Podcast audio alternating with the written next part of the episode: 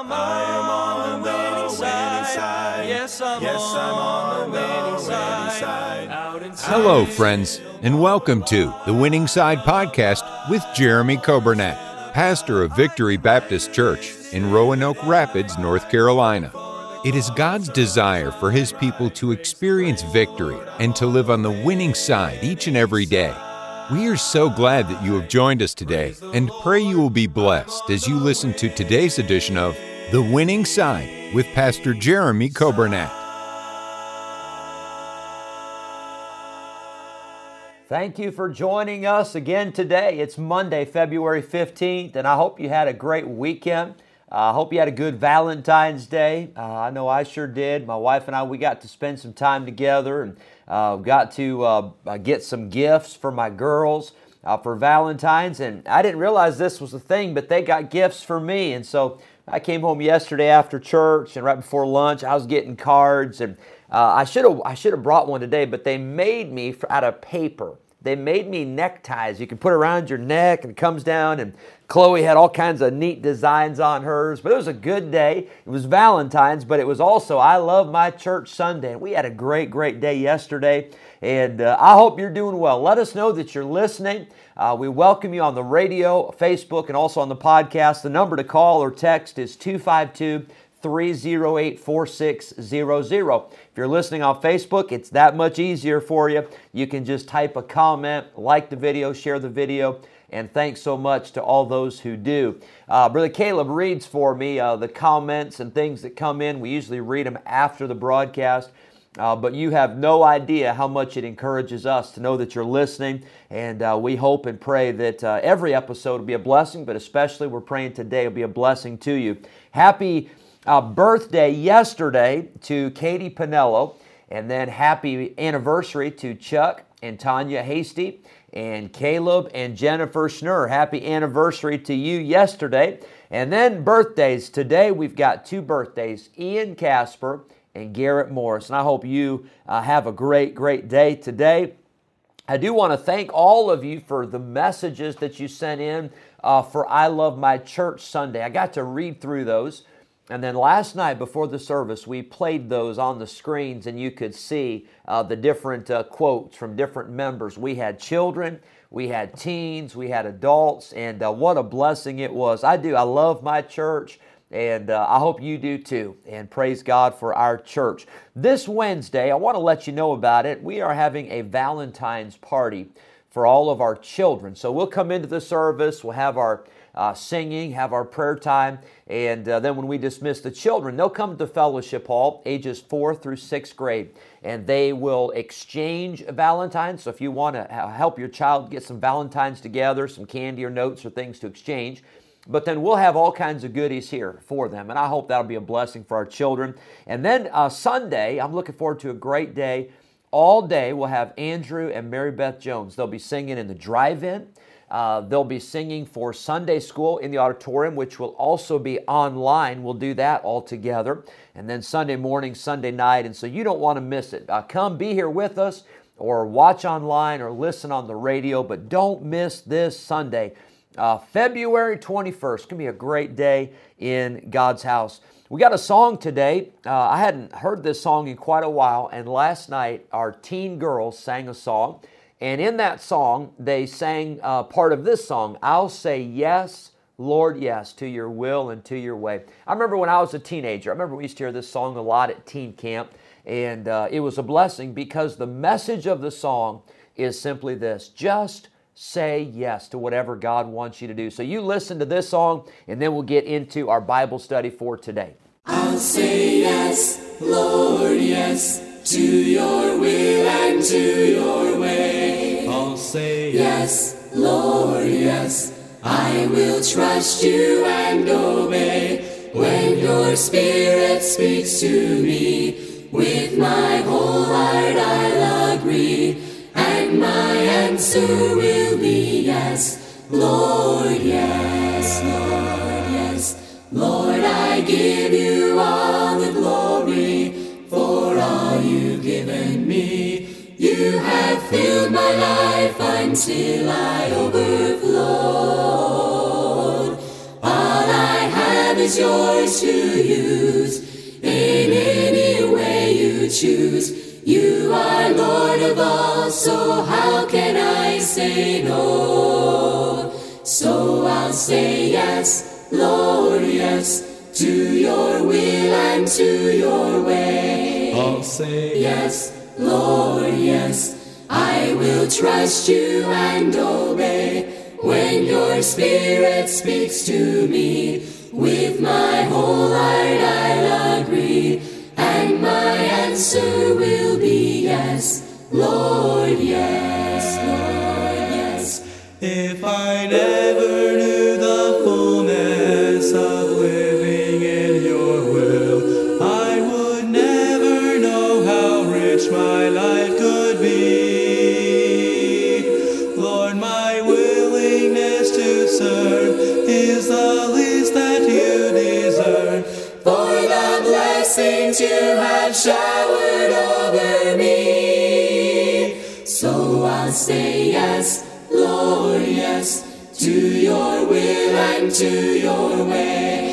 Say Yes, Lord, yes, I will trust you and obey when your spirit speaks to me. With my whole heart I'll agree, and my answer will be yes, Lord, yes, Lord, yes. I'll say yes, Lord, yes, to your will and to your way.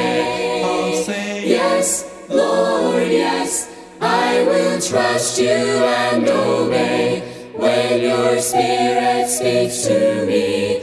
With my whole heart I'll agree, and my answer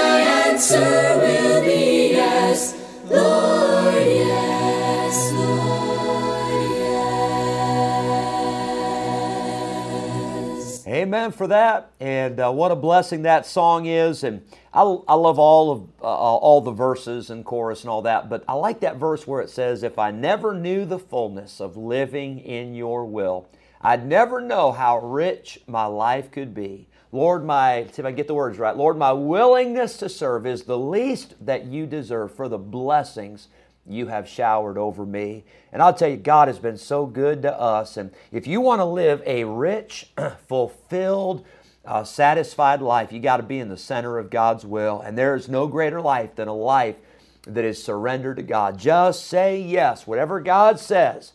Uh, just be willing to answer. And when the Spirit speaks to me with my whole heart, I'll agree, and my answer will be yes, Lord, yes. Brother Caleb and I were just uh, talking a little bit about the uh, missionaries we had last night. And uh, if you missed the service, you've got to go back and, and, uh, and catch uh, some of the testimony and then some of the video. But uh, Seth and his wife, Susanna, um, Seth grew up as a missionary in Brazil, went to Bible college, and now he's going back as a missionary. And uh, you know, it's amazing to me uh, what God can do when we just say yes, when we just surrender. And uh, we had a wonderful time last night. Uh, we were trying to get Seth to tell some stories because he was roommates with Brother Nathan Johnson. And we got a few of those. And after the service, Brother Dan, um, he was kind of instigating a little bit and said, Tell us more. We want to hear more about some of that. And we had a good time. And I hope that. I hope you enjoy life. Hope you enjoy the ministry. Hope you enjoy serving God, and hope you enjoy your family. There's no greater life in all the world uh, than a life that is lived for God. Let's go back to Daniel chapter one, and uh, I don't want you to forget Daniel one eight. I believe the key verse in the book of Daniel. You say, well, what about the prophecies and what about the end times? I don't think we would have had any of that in Daniel if it had not been for Daniel as a young man purposing in his heart. He decided, he determined, he established some things in his life, and he said, I'm not going to defile myself, but I'm going to please God. Verse number nine. We skipped over this last week, and I, after the fact, I realized I didn't really draw your attention to it. But it says in verse 9, now Daniel had brought, uh, excuse me, now God had brought Daniel into favor and tender love with the prince of the eunuchs. That was their supervisor, that was their boss, that was the, the authority that was in their life. And God gave Daniel favor with that man. You know, I think your coworkers, although they may not agree with you, although you may not have the same political view and you may not like the same food and you may not like the same sports team and you may not even agree on the Bible. You may have a coworker that does not even believe the Bible's the word of God. But your coworker may not agree with you, but your coworker ought to respect you. And you and I ought to have that kind of a testimony that even when there's people that we don't agree with, they still they respect us. Here's a couple reasons why they should respect you. Uh, they ought to respect you because you work hard. They ought to respect you because you show up on time. They ought to respect you because you get the job done and you respect the boss and you treat people fairly and you treat people kindly uh, and you have a good attitude.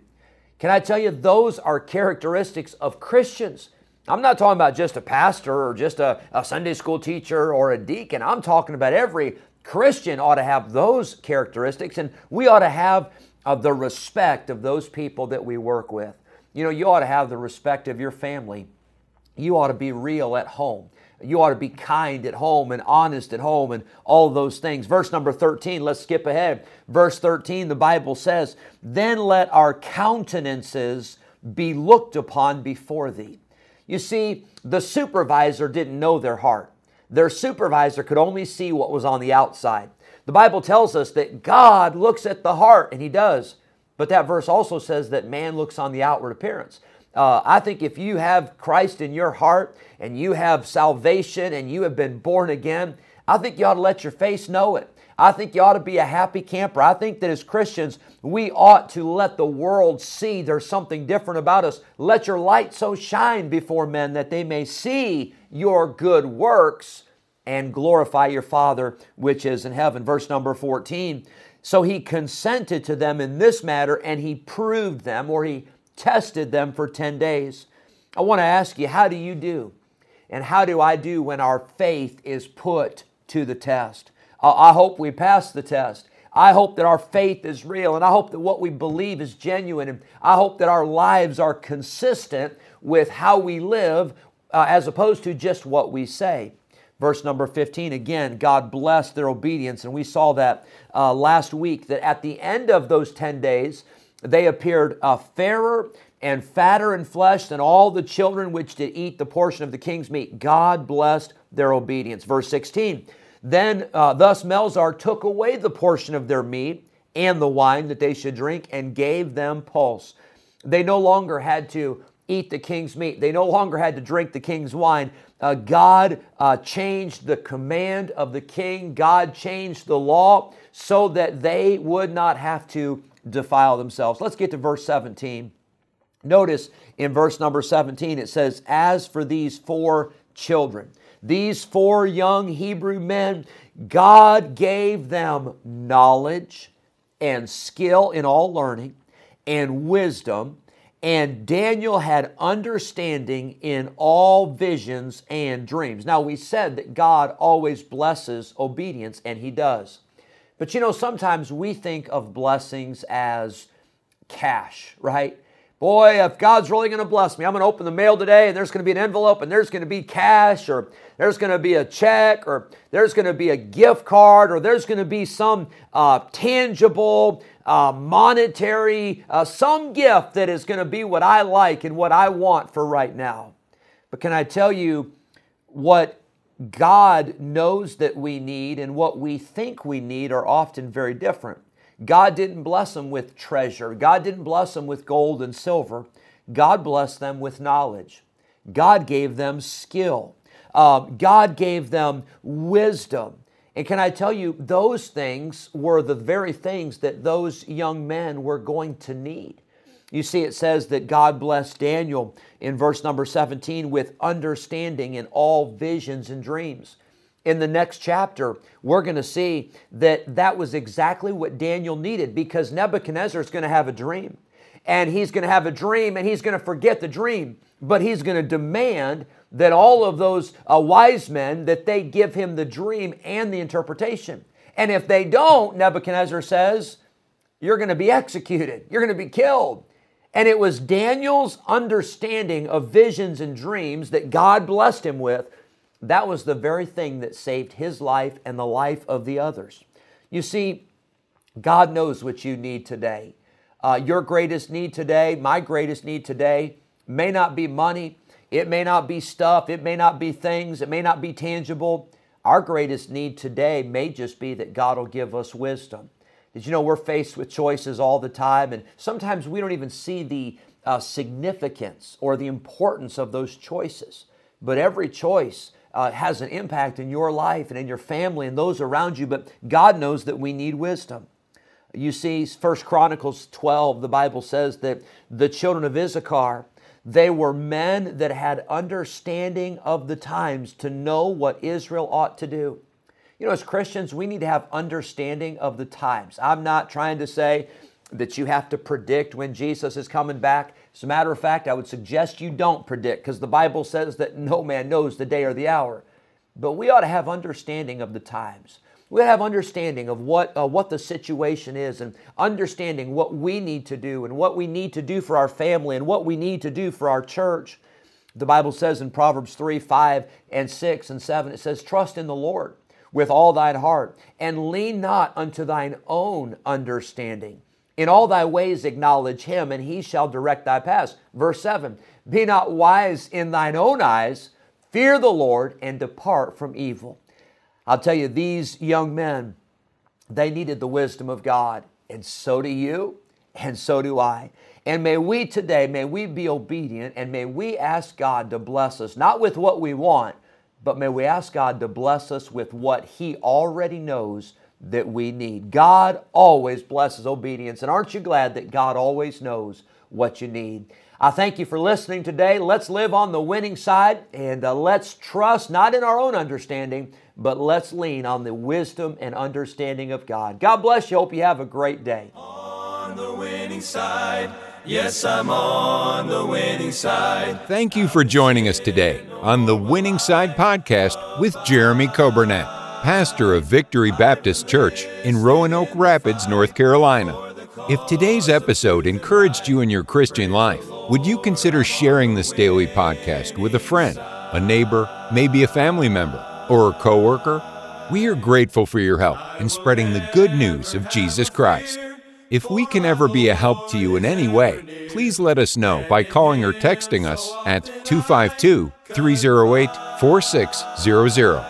Thanks again for listening today, and we look forward to having you join us again next time on the Winning Side Podcast with Jeremy Coburnett.